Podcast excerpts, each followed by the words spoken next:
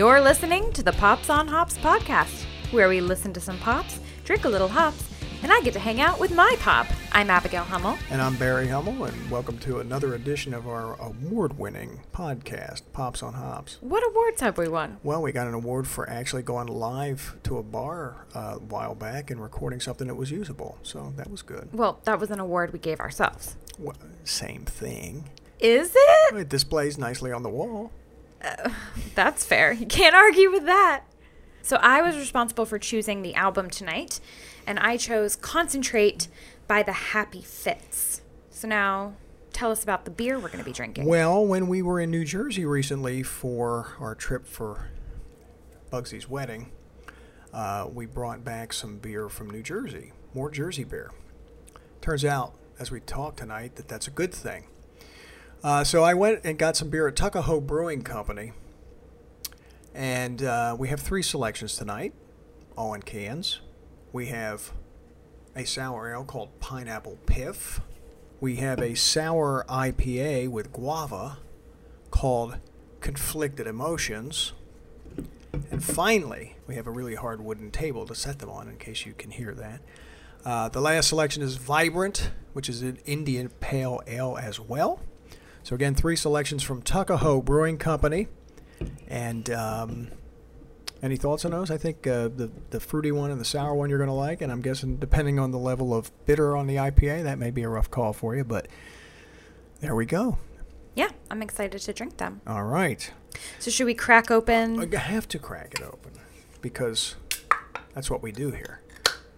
Oh, We're going to use glassware tonight. That's very fancy. Fancy, yes, very fancy for us. Um, an interesting little tidbit about um, secret behind the scenes is that um, this is our fourth episode, and we've yet to repeat a recording venue. That's correct. Um, so four episodes, four different venues, and our fifth episode will probably be a fifth one. Well, so- ultimately, we'd like them to all be different venues, right? We'd like to be in different breweries every time. Ideally. But we're, we're playing by some COVID rules, and uh, so we're being a little bit careful. But we did we did go last time to I had a wonderful time at uh, Garden State Beer Company, and uh, while we were in town for the wedding. But going back to COVID play for a little bit, uh, maybe for a few more weeks. So.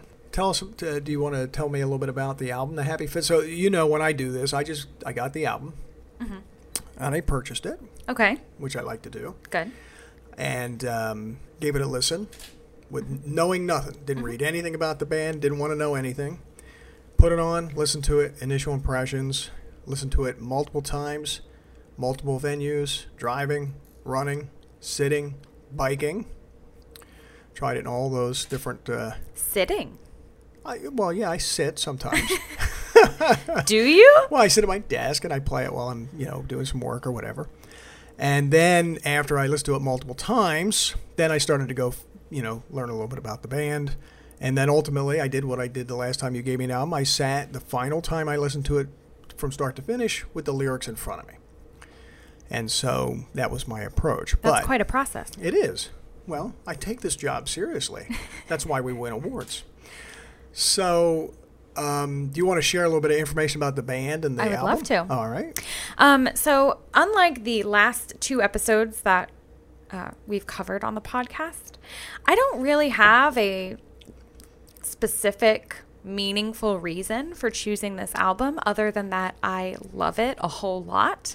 Um, I discovered, I didn't really discover, my roommate discovered this band um, pretty early on in quarantine, maybe last May 2020. Um, sent me the album. My roommate and I share a lot of the same musical tastes. She sent me the album and said, I have found my new favorite quarantine band. And I listened and I loved it. This is right up my alley. I love this indie pop, indie rock style. Um, they do have a very indie sound, but they do have some more rocky instrumentation, which is why I thought you might be into it. They cite um, the Black Keys and Mumford and Sons as musical influences. To my knowledge, you enjoy both of those bands. Um, so I thought you would enjoy this album. Um, they're a very young band. They were founded in 2016 in Pittstown, New Jersey. Ah, the New Jersey connection shows its face. Which was about 130 miles from where we were for the wedding. Um, so we didn't get up to Pittstown. Um, but that is why we chose uh, to do New Jersey beers for this episode. That's correct.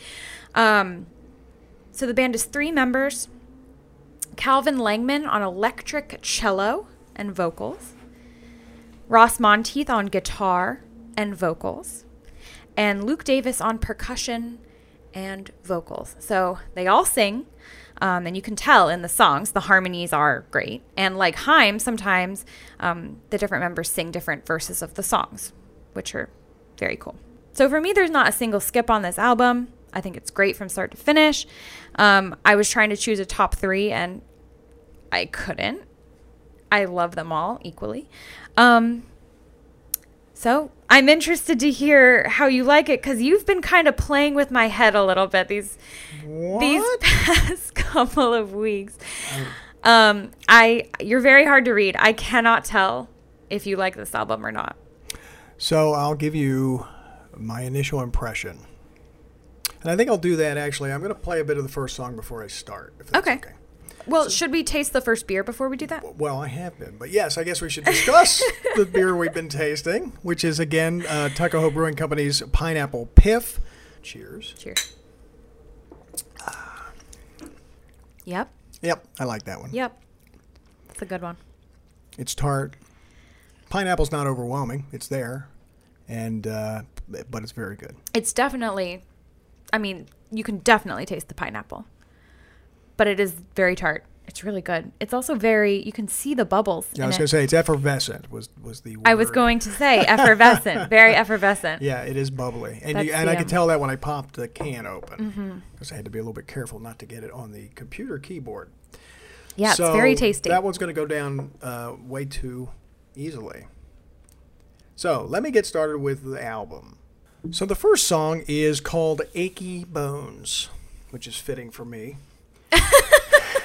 Achy Bones. And I'm going to play a little snippet of this, about 30 seconds of it, and it goes something like this.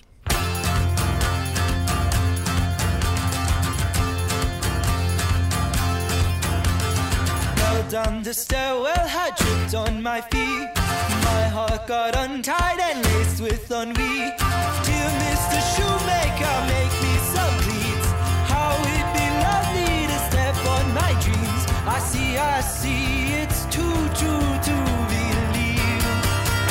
were just lying next to me. So that was about 32 seconds of music.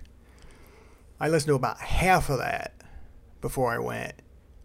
I'm going to love this album. Ooh, yay! I listened to 17 seconds and I went, oh, this is awesome. yay! So I don't know why you, I don't know what vibe I've been given off that I was having a hard time with it because I, from the minute that I put it in, I was stoked. oh my gosh, I'm so happy. I didn't know what I was listening to. I, you can hear the cello in there. I wasn't sure if it was a cello, a viola, what was going on.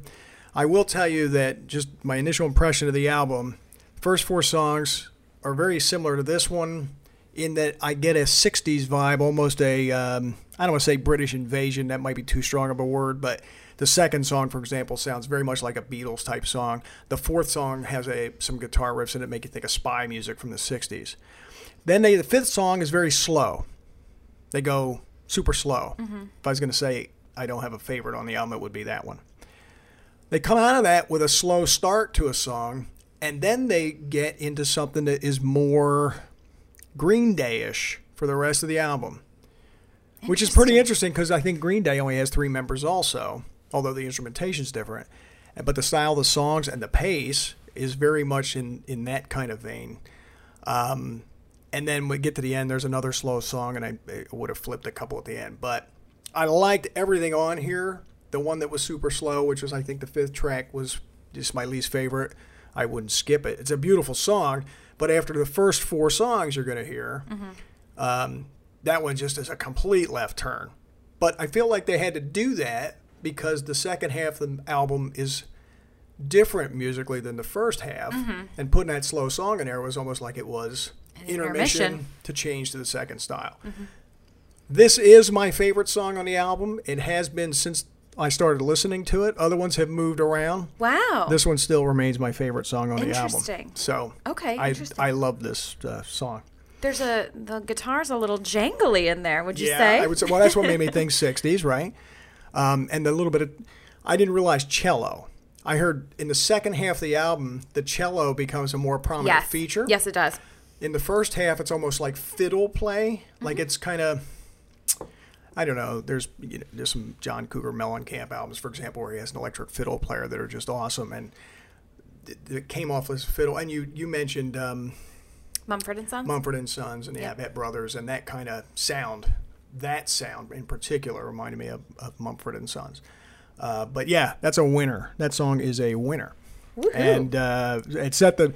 You love, as we know, a great opening track. do and that love a great great opening opening track, track, yes. for setting the tone of this whole album. I great, agree. great song. I agree.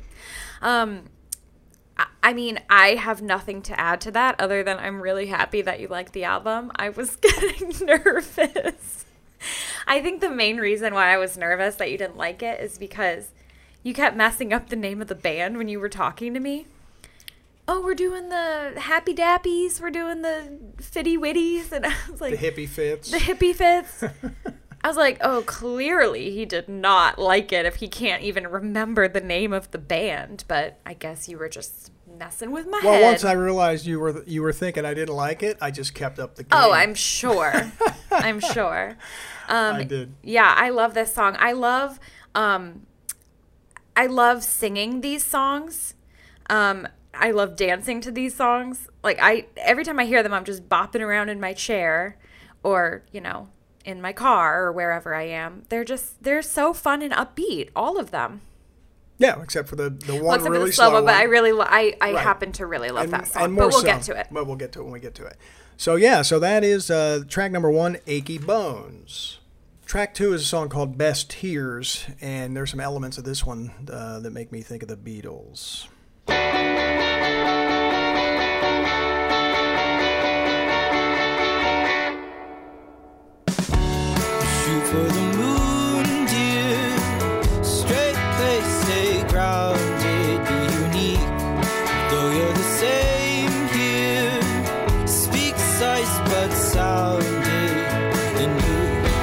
Shouldn't stare at the light, that's where you're going to.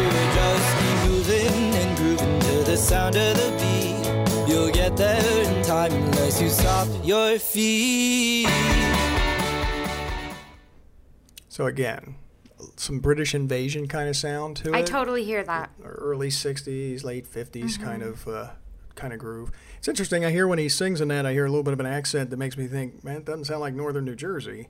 So I don't know if they were, you know, I knew, um, I don't know if they were, if they have accents or if they're just Yeah, I don't know. Well, they they went to high school in in Pittstown, right. so they at least grew up Exactly. partly there. Right. But no, I agree with you. It sounds almost like like the mid Atlantic kind of accent from like old timey movies. Yeah, maybe. Like it doesn't sound British. No, for sure, it doesn't sound British. But, But- Mm-hmm. there's some accent there that carries over into their singing that makes you think it's not foreign accent. No. But um, it's stylistically, it's Yeah. interesting because it makes the vocals very, very interesting. Yeah. Um, I think he's a great singer. Yeah, that the section that was the section sec, uh, um, that sounded more like the Beatles to me in the bridge there, where it, Yeah. Mm-hmm. there was that kind of beboppy thing going on. Uh, but uh, so now I this is the second right. I put it in the first time. I'm into this song. I'm like, well, this is a winner, right? I mean, I could have stopped right there, but I didn't because I had homework, so I continued. You want to do a good job. I did always, always want to do a good job. So, um, like that song a lot. It's not in my top three, but I like that one a lot. The first four tracks are all solid. They're all solid. But the more I listened to the album, the more the stuff at the back half became. It's more complex and Yes. and and not as um, uh, poppy sounding. And so the the other two of my three favorite songs are actually in the bottom half of the album. It would be interesting um, to look up, and I don't know if this information's out there, but when they wrote each of the songs, I wonder if um, you know, if the if the later stuff on the album was earlier chronologically or vice versa.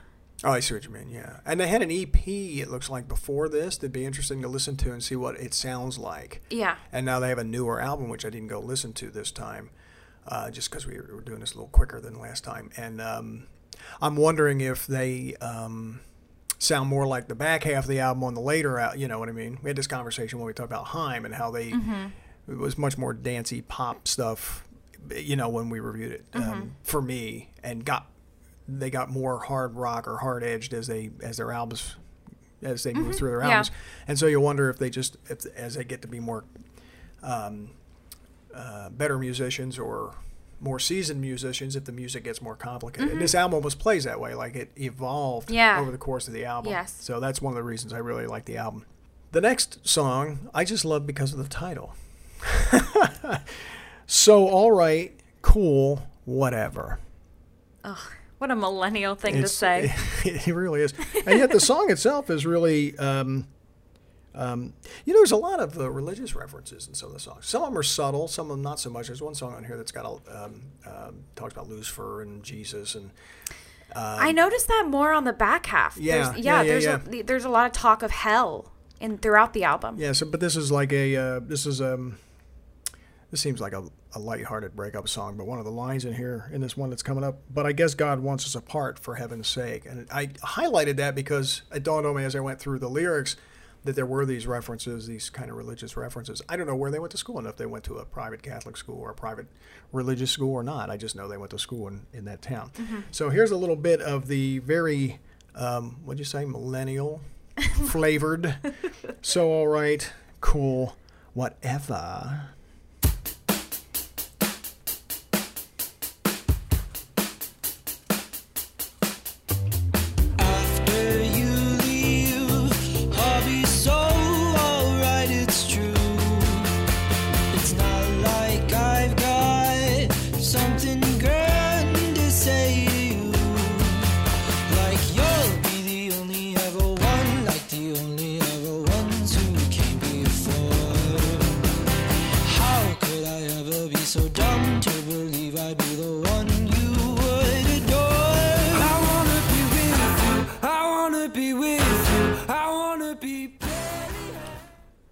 So you get a little bit of that harder edge just breaking through when they go into that uh, chorus.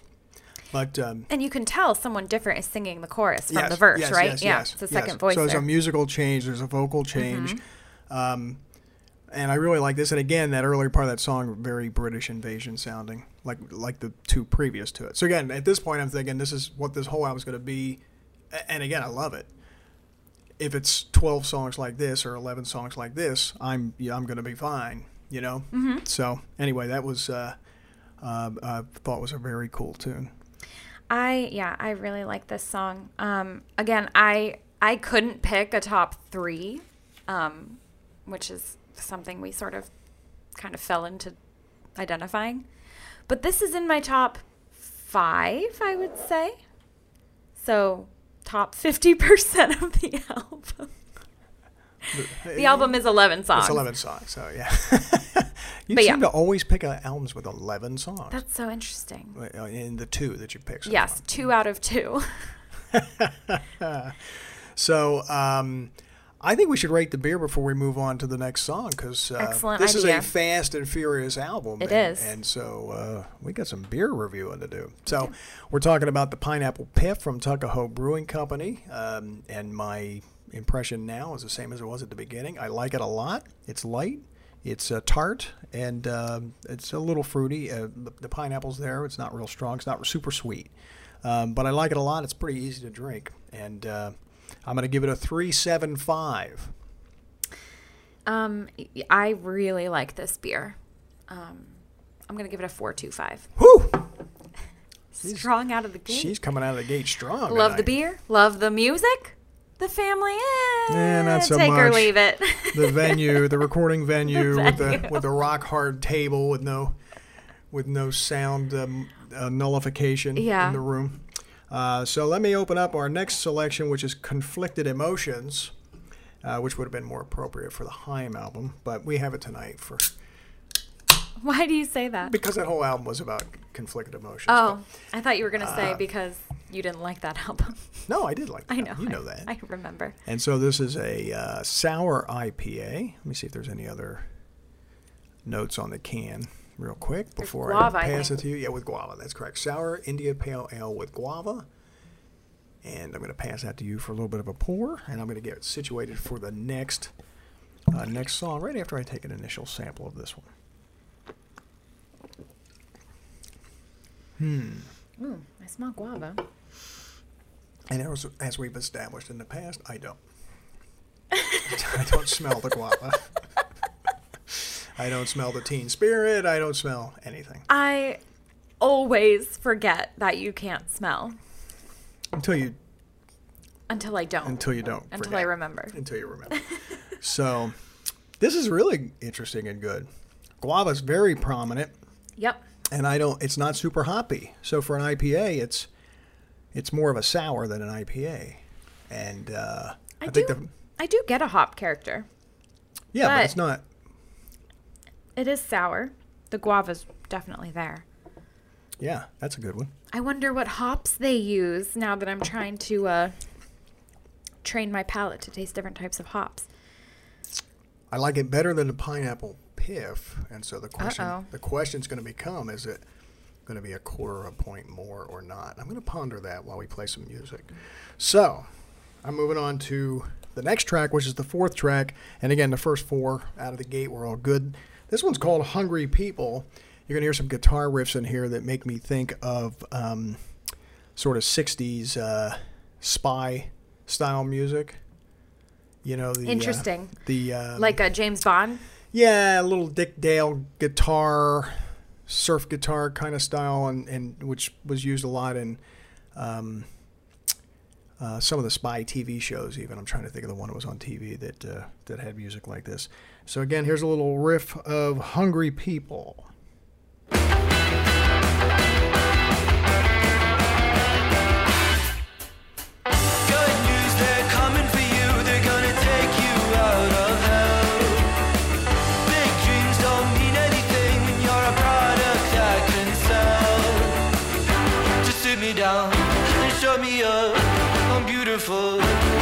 Good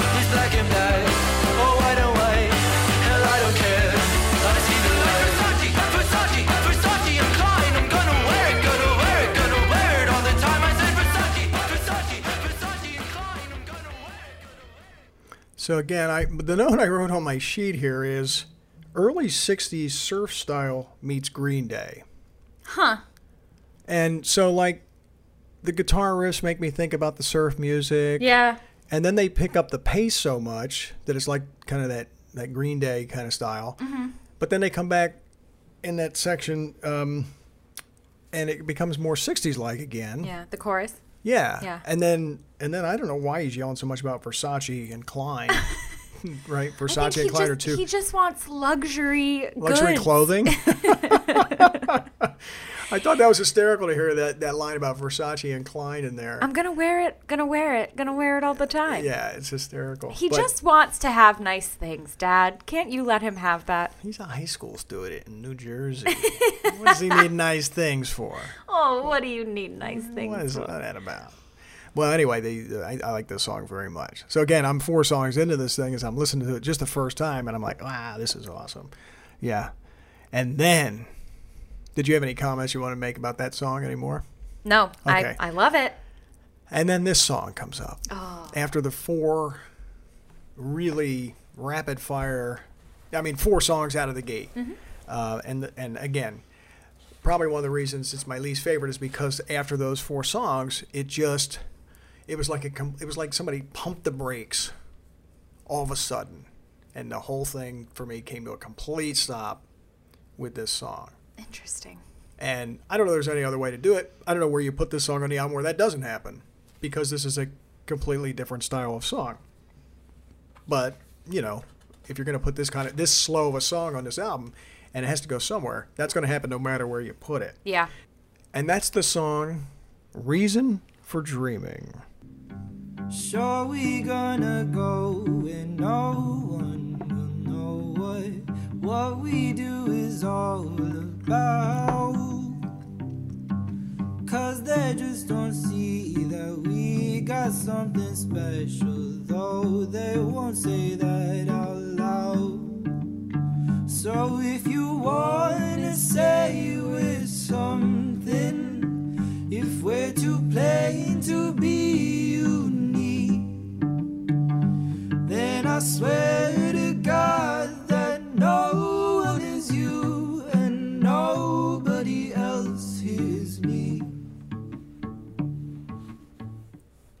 So I started that one in the middle for a specific reason because the beginning of it is it's a long intro. By the time you get to any lyrics, you're almost 30 seconds into the song. And that was part of why it's a slow start and coming out of that fast song. Um, and the and the chorus is beautiful, and so I wanted to get to the chorus. So I, I, I chose that section to play that. Um, but again, you can hear how slow it is, and it's a, just a very it's slow to evolve. You know, not just is it, is it a slow song, but it takes a long time to get to the song. Mm-hmm. And so I just I thought that was just as beautiful as the song is, just hard to place on this album because it's almost a completely different style of music. Now, I will tell you that's the first time I'm listening to the guy. I'm going, oh, that's a stand-up bass.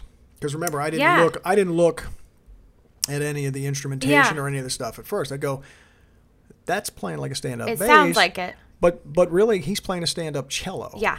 He's playing cello as stand-up bass. Yeah. And the only reason I figured that out is because I went and watched the video to "Achy Bones" on, uh, which is a cute video, by the way. If you've not seen it, it's Oh. Is like it? a I costume. haven't. It's like a costume party where everybody's dressed as fr- as fruit.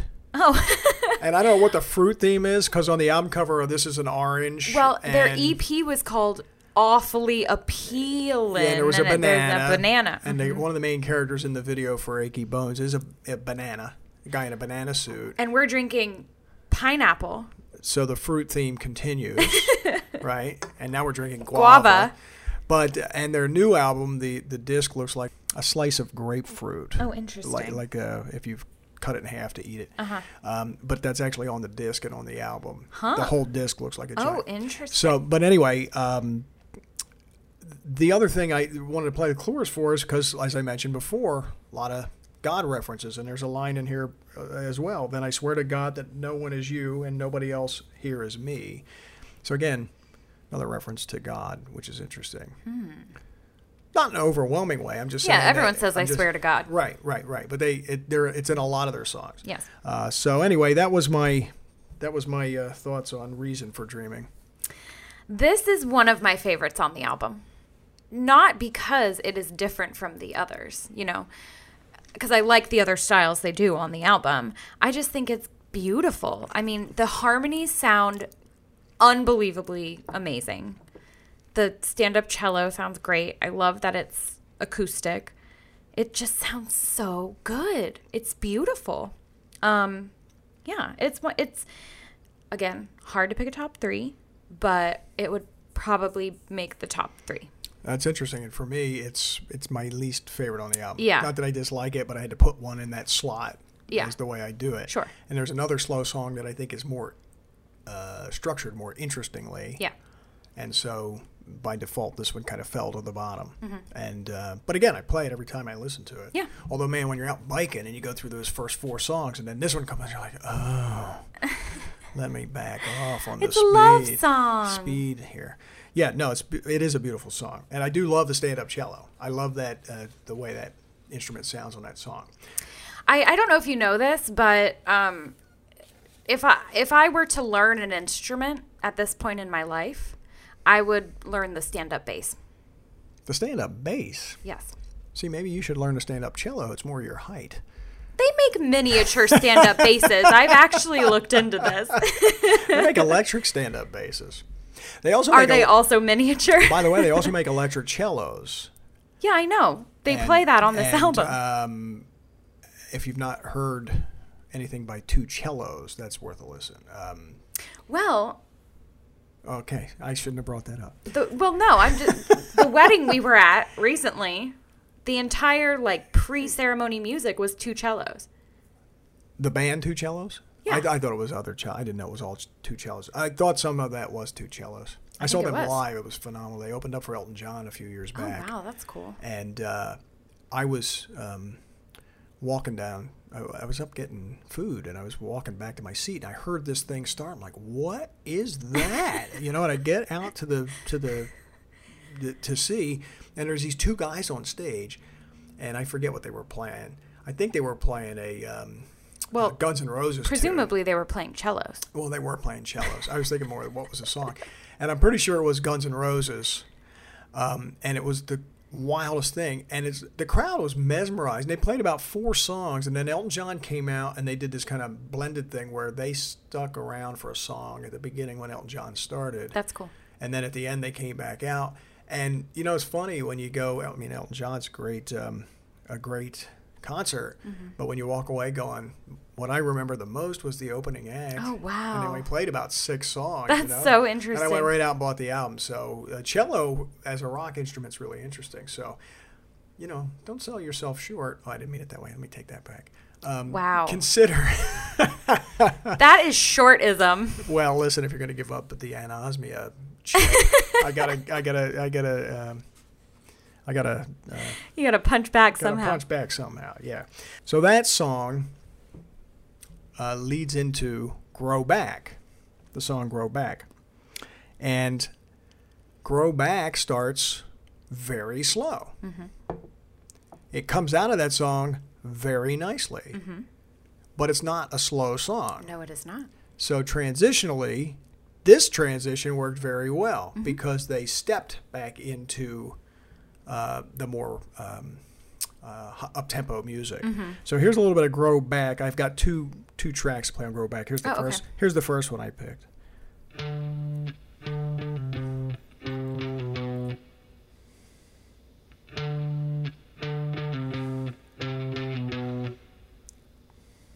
Silly, silly Mrs. May, she's got herself into trouble. Ten screws, they're never coming loose, they're running up and down the table. So I picked that because I wanted you to get a sense of what the slow that was coming out of the slower song that we just played, and then that um, goes into um, this transition. Let it grow back, let it grow back. Let it grow back, let it grow back. Let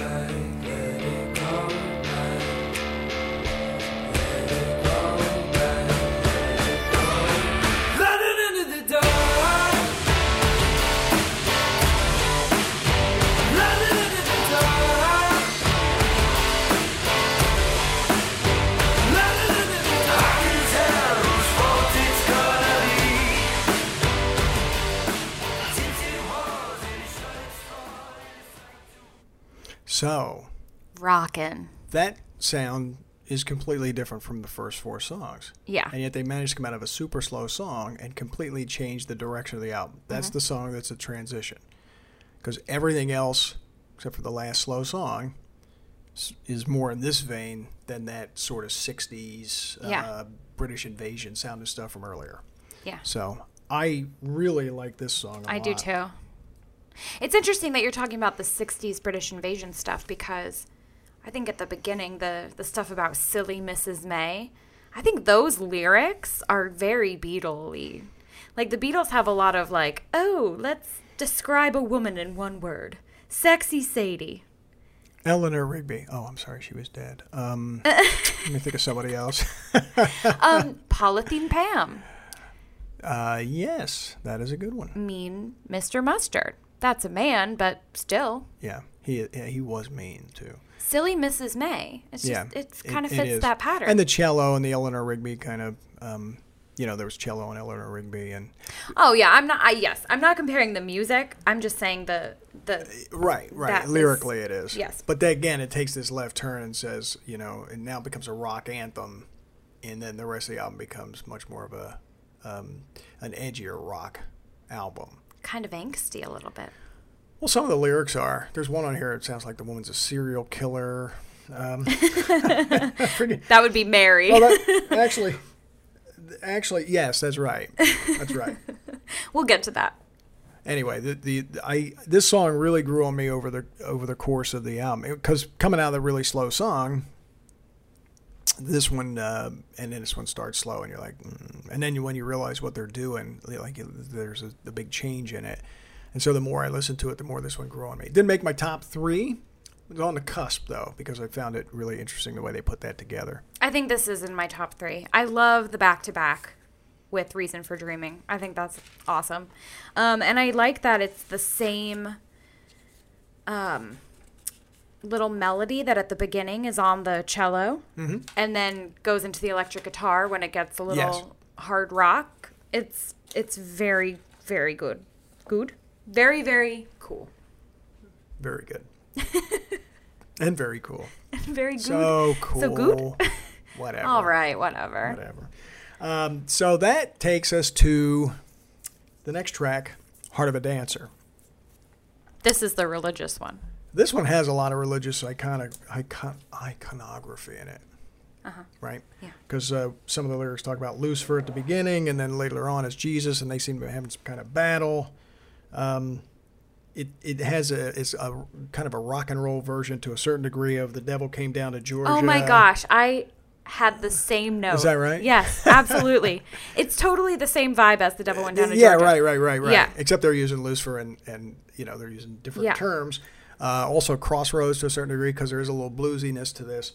Um, and um, this is my favorite song on the record. Really I'm sorry, this is my top three. This is number two after uh, Achy Bones. interesting. But this one moved up, you know, real quick. Yeah. You know, the more I listen to it, the, uh, structurally, I just love this song. So I want to play a little bit here of um, "Heart of a Dancer."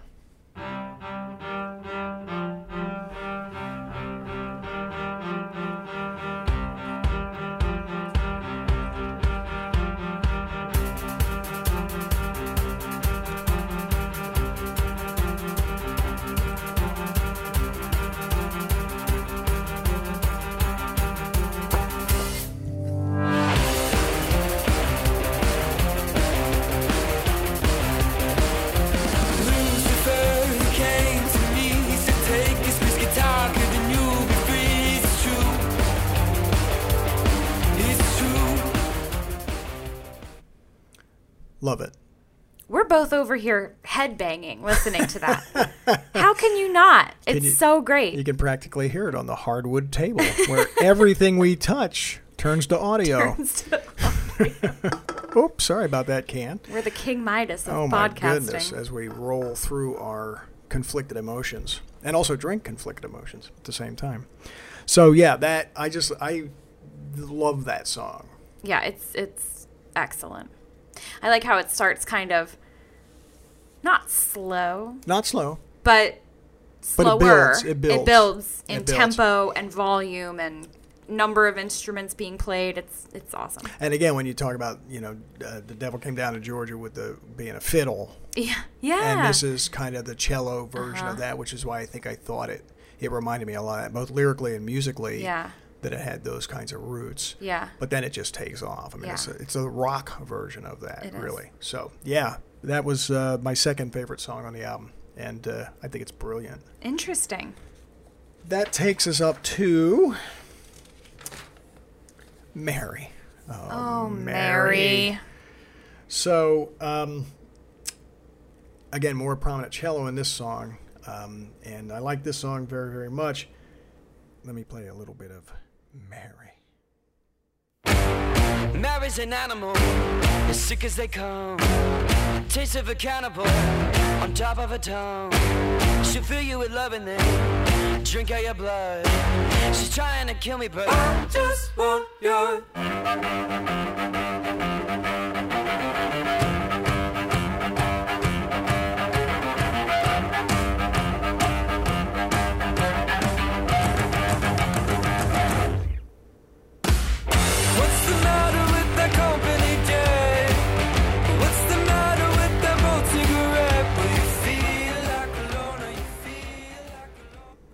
Sick cello, dude. Yeah, well, again, the last few songs is where I realized we were working with a cello, Mm-hmm. um, which I hadn't. It, the cello's in all the songs, Yeah. But it's not till you get down here in in the latter part of the album that that cello becomes a more prominent feature of the songs Mm-hmm. and a much more edgy Yeah. uh, use of the instrument instead of a stand up picking at it kind Uh-huh. of thing, like in the Reason for Dreaming, the slower song. This is like just uh, you know taking a bow to that thing and really really uh, um, playing a strong, strong, strong bass line. Mm-hmm. And I like it a lot. Yeah, this is a great song. There's a lot of elements um, just in that little clip that you played that I really like in a song. It it starts cold with the with the lyrics. Um, and then there's a part where it goes to complete silence. There's a, you know, a silent beat before it goes into the chorus, Right. which is super interesting and fun. Yep.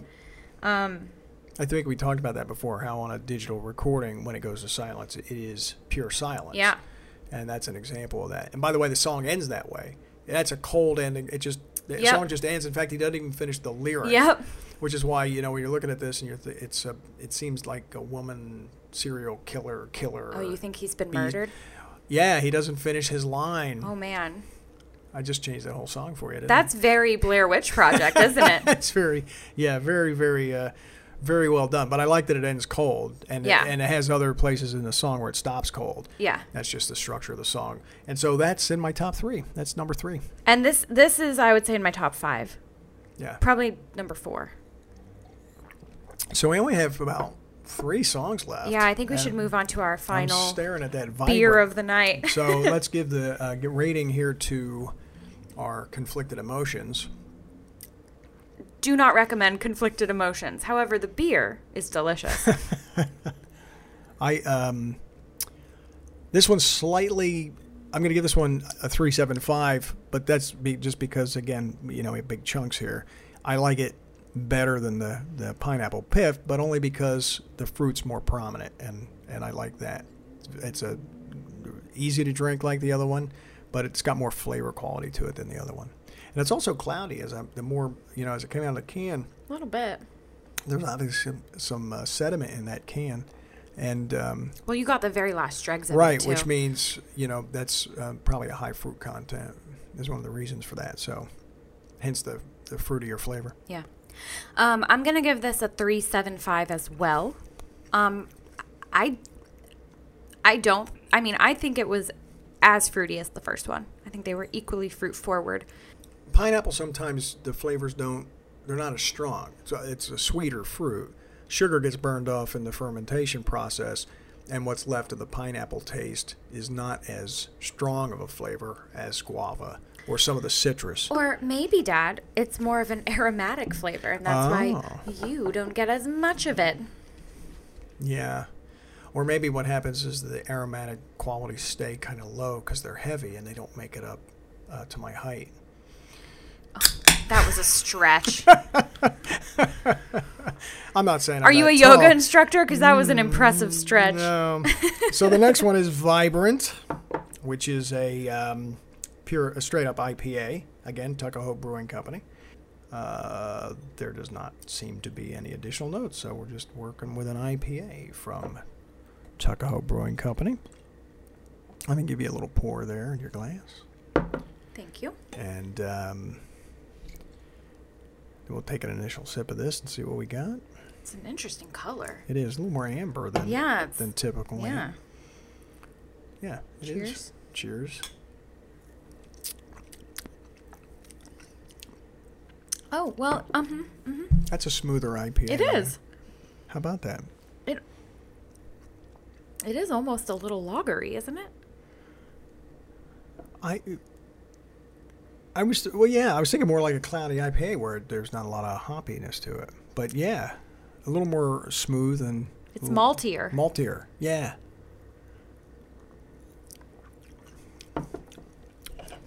As I like. IPAs go, I like that one. Well, and yeah. look, you can see the bubbles again. Effervescent I um, is the word we use here in the business.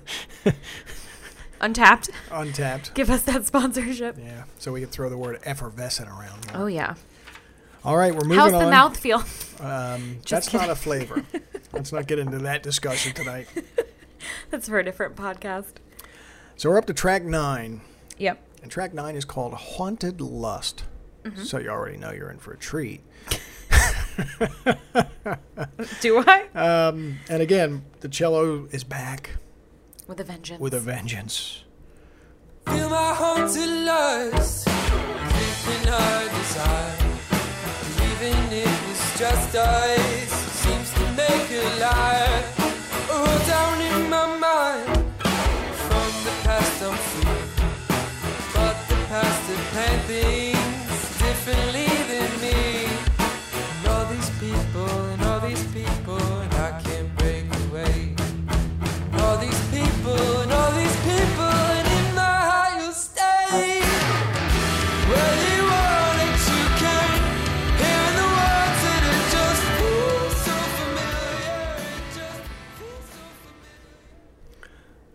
Like this one a lot. I love this song. This was my favorite song on the album for a very long time. This was one that I noticed the first time through, and then as I the other songs, which are a little more complex, more time I spent listening to them, the more they kind of moved up the list. Yeah. But I definitely really enjoy this song. And again, in the back half of the album, it's the cello. It's all about the cello, or it's, or at least the cello has been uh, f- featured more prominently, and, Yeah. and I like that sound. Yeah. Because it's a different kind of sound, right? There's Yeah. not not a lot of bands who do that sort of It's thing. true. Yeah, it, I mean, this one's still in my top three. Um, you know, again, it didn't move down. Other songs just kind of moved up. Um, You know, I've been counting, and at this point, you have five songs in your top three. I told you it was hard to pick. I think I have. I think I've been saying top five for some and top three for others. I think as we're mm. talking about it, I'm sort of cementing my my ranking a little bit more. But this one's this one was my favorite for a while and is still in the top three. Full stop. And it's another song that opens cold. Yeah, I didn't play the opening. I went in in the middle so I could get to the chorus because I thought the chorus was really interesting, and I didn't. It was it, it takes a while to get there, and I didn't want to play too much of the song, so I kind of I jumped in at the middle a little bit. But it has a very cool opening, um, which is where a lot of that. Uh, I think if I'm remembering right, the prominent cello it jumps in with the cello at the beginning, right? Well, there's like one line that's just a cold open, and then the, cello comes lyric, in. The lyric yeah, and then mhm. the cello, right? And um, but I didn't want to. I didn't want to. It takes a long time to get to the chorus, and I like the chorus so much. I wanted to share a piece of that. So, Yeah. but that's a really well done Yeah, song. it's a great song. Haunted Lust. Do you think he's in love with a ghost? I don't know. There's a lot of death metaphors in the back half. Right. You know, the Mary song is bad. The one I like a Bad? lot. Bad. Well, I mean, not bad, but I mean, it's you know, the one the Murdery. one- yeah, and the other one where the woman's running around with scissors. You know, my favorite song. grow, my favorite song, "Grow Back." That's not your favorite song. My second favorite. I apologize. You're, I forgive you. But my second favorite. But it has a line in there. She's got a pair of scissors in her pocket, and she's really going to cut it. So they better run, or else they're gonna get it. Is that silly Mrs. May that he's That's talking yeah, about? silly Mrs. May and Yeah. Grow Back. So there's a lot of these kind of you know. There's some dark, dark lyrics in the back half of the album, and the music reflects that obviously. Um, Wow, she's almost like a Maxwell character. Isn't yeah, she? Maxwell Silverhand. Yeah. Yeah. There's another name check from the Beatles. uh, so that takes us to song 10, which has uh, the title Relimmerance. Do you know what that word means? Yeah, n- I do not. I've been for days going, you know, I need to Google Me Relimmerance. you mean neither one of us did it? Let me look it up right All now. I do have my laptop. Get on, as the boomers like myself like to say, the Google machine and tell me what the word relimmerance means. It's a prominent part of the lyrics. You'd think we would uh, we would have looked it up in advance and looked more intelligent, but no. No, this is what makes this interesting. oh, interesting. Okay, now the whole s- the song has a whole new take, right? Okay. So, relimmerance is not a word. Oh, However, the word limerence is Okay. a word from which we can extrapolate what it would be to relimmer. relimerence. Um, limerence is the state of being infatuated or obsessed with another person. Typically experienced involuntarily and characterized by a strong desire for reciprocation of one's feelings, but not primarily for a sexual relationship. Wow. That's interesting. So back to back with Haunted Lust. Yeah. it's almost yeah. the opposite, right? If I can only make believe, but I know you'd never love me, I can die a million times and I'd still wake up at your door. I'd still wake up at your door. I'd still wake up at your, wake up at your, wake up at your. So that's so the point is it's it's a unrequited love in one direction over and over, over and over and, and over over. and over again. And so very clever. Good on them for making up a word that I stared at and went, I don't know the meaning of it. I should look it up and never did. So here's a, Happy Fits. so here's a little taste of what it means to be in relimmerence. And you'll be complacent when you find a love that's patient. Don't you weep when the night finds you God, she kills me for sure. The sweet relimmerance.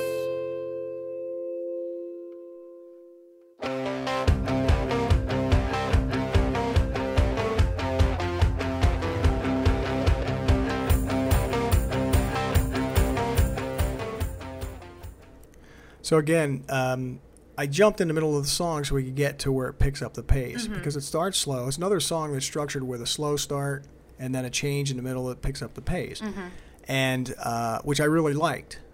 yeah. I, I like that very much about this song. So this is the song where I don't I don't get into the whole resequencing album things. I know we like to uh, talk about what we might do sometimes, but I would not resequence this album. But it always I feel like this song's a better ender for the album, and it would and Yeah, no, and I the- agree. The final song that we're gonna play is the second slowest song on the album. yes. And if you put that one in this slot and put this one in that slot, just flip the 2 Uh-huh. I think the ending of the album would it would close better. And, Yeah. And I'm going to show you why because this is the end of Relimmerance.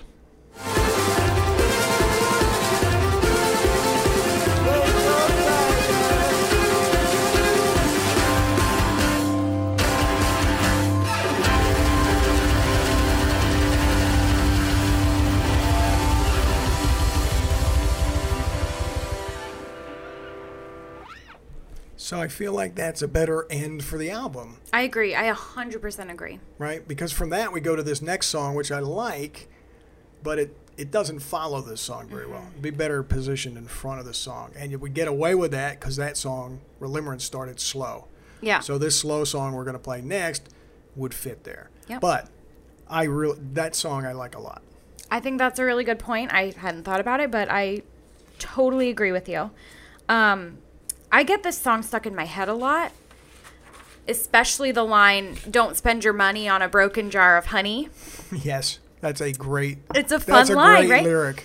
And um, I, you know, I, I sing it and I don't even know who I was with. But anyway, I was singing it and so the person I was with goes, What does that even mean? And now that we know what relimmerance means, it makes a lot more sense as a line. Yes, Like, don't put your energy into someone who right. doesn't reciprocate Right. your feelings. Well, you cheated a little bit there because you didn't give the whole line. It says, "Don't spend your money on a broken jar of honey. Man, it's sweet, but it sure won't last you long." Yep.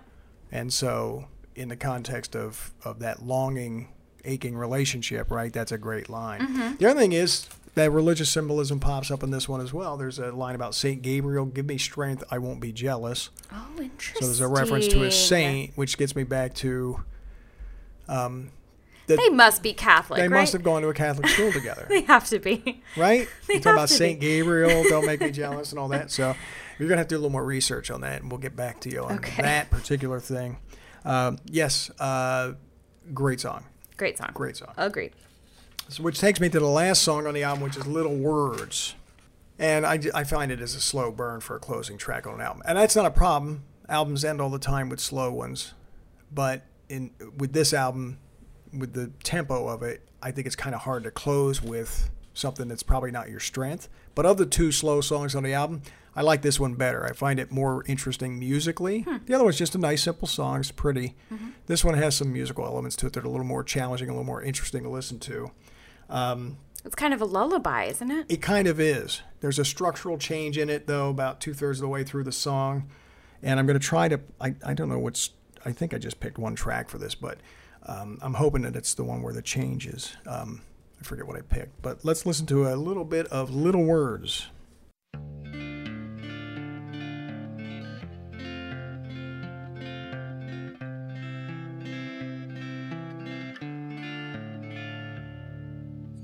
Darling, darling, darling, let me sing to you. Let me sing to you. Let me sing to you. Darling, darling, darling, let me shelter you.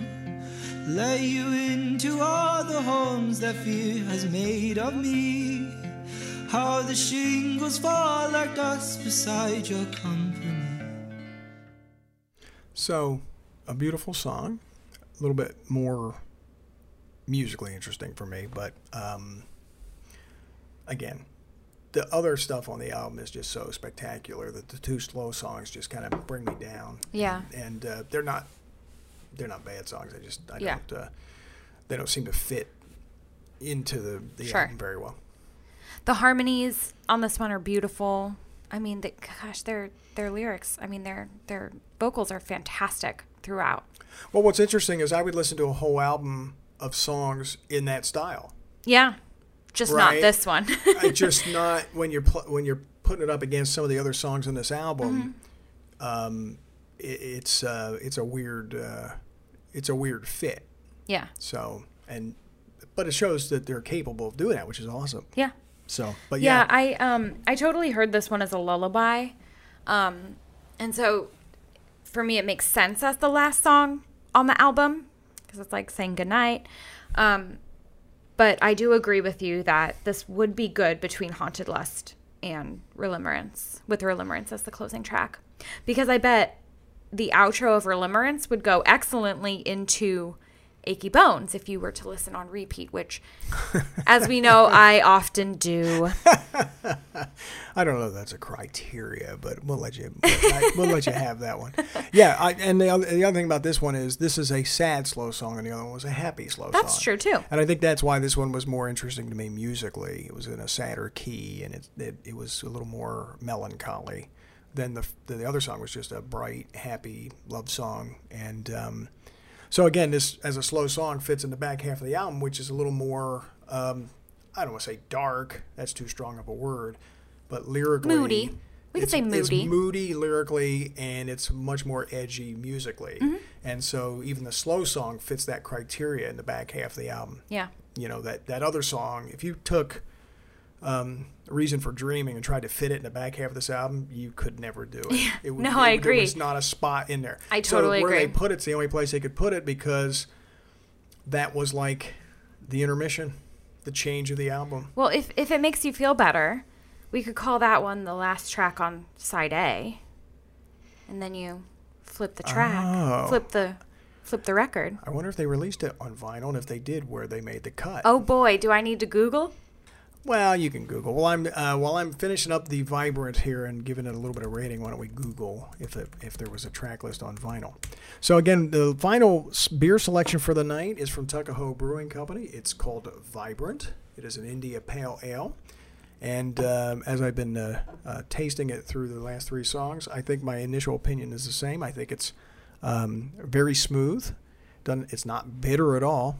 It's a very smooth drinking beer, but I agree. I feel like it's a little sweeter than most IPAs. I wouldn't call it a lager per se, but but I think that's why you're you're uh, uh, having that that initial response and um, not juicy like a like a New England IPA. The sweetness is different than that. Yeah. You know, it's not a, a, a It's not a fruity- juicy, yeah, citrusy kind it's of not fruity. It's just It's a malty. It's it drinks. It tastes malty. Yeah. Yeah. So, I am. Um, I have three at three point seven five tonight. I'm going to give that another three point seven five. For me as well, it's a 3.75. So it looks like your favorite was Conflicted Emotions. Oh no, I'm sorry. Your My your favorite was the Pineapple Piff You by- that- by, a leaps far, and bounds. by half a point. How about that? Mm-hmm. That's interesting. So, all right. Um, so the vinyl, um, interestingly, um, switched two songs from this from the CD. Ah, and I know that, and you know why I know that? I had I had this issue. Why do you know that? Well, because when I printed the song list out, you'll notice. Let me see if I can tell you what the two songs are. Was Reason for Dreaming and Grow Back switched? yes. And was um, so Grow Back became track five, and Reason for Dreaming was track six. Yes. And I my track list printed that way, and then when I listened to it, I was like, "What's going on?" Those two. We we've had this a lot with the Oh, where the titles man, don't match. so right. Right? Yeah. Was the whole issue with the Paul McCartney album. But, that results in Reason for Dreaming being the last song on side A on the vinyl, how about that? track six. How and then the that? first song on side B is Heart, of a Dancer. And they're all the darker songs from there. Yeah. Although Grow Back's a little bit dark. That's a weird pick because it moved Grow Back up to above Reason for Dreaming. It's a harder edge song with some some darker lyrics, Mm-hmm. right? That's the one with the Silly Mrs. May. silly Mrs. May and the scissors, chasing people with scissors. We love So- that silly Mrs. May, don't we? I don't know. I think I'd avoid her.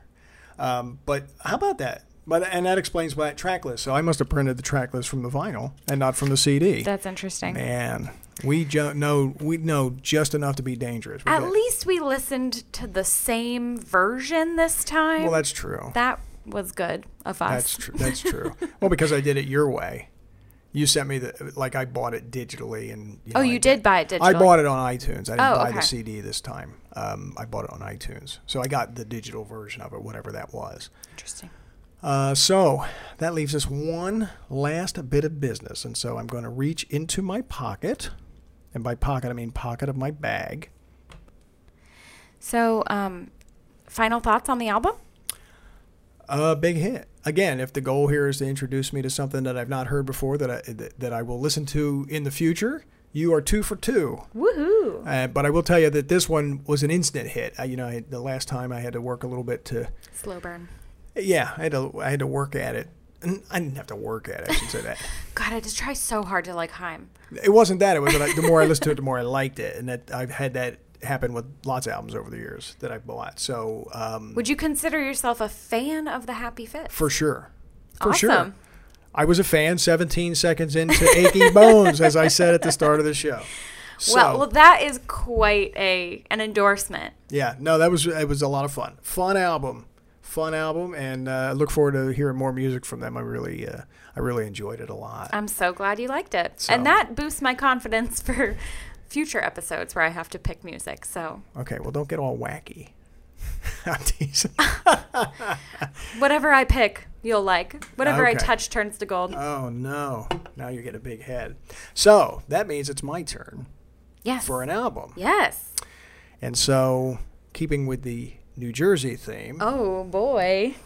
I have for you the CD Ooh. of Darkness on the Edge of Town by Bruce Springsteen. oh, I was hoping I would get a Springsteen album. Well, I picked one that, again, has an interesting story, which I'll share on the next podcast. Uh, why I picked this one of all the Springsteens, uh, all the Springsteen albums that I could have picked. There are many, but I picked this one for a very specific reason.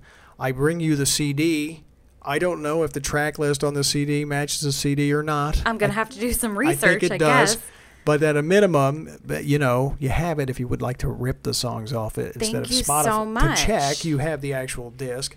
And um, so uh, enjoy that. It is a uh, really interesting and, and I think fun album, rock and roll album. And so, uh, wow, you're reading the liner notes already. I You dive right in. I think I only know one song on this album, so should be a good one. Well, and that's probably true.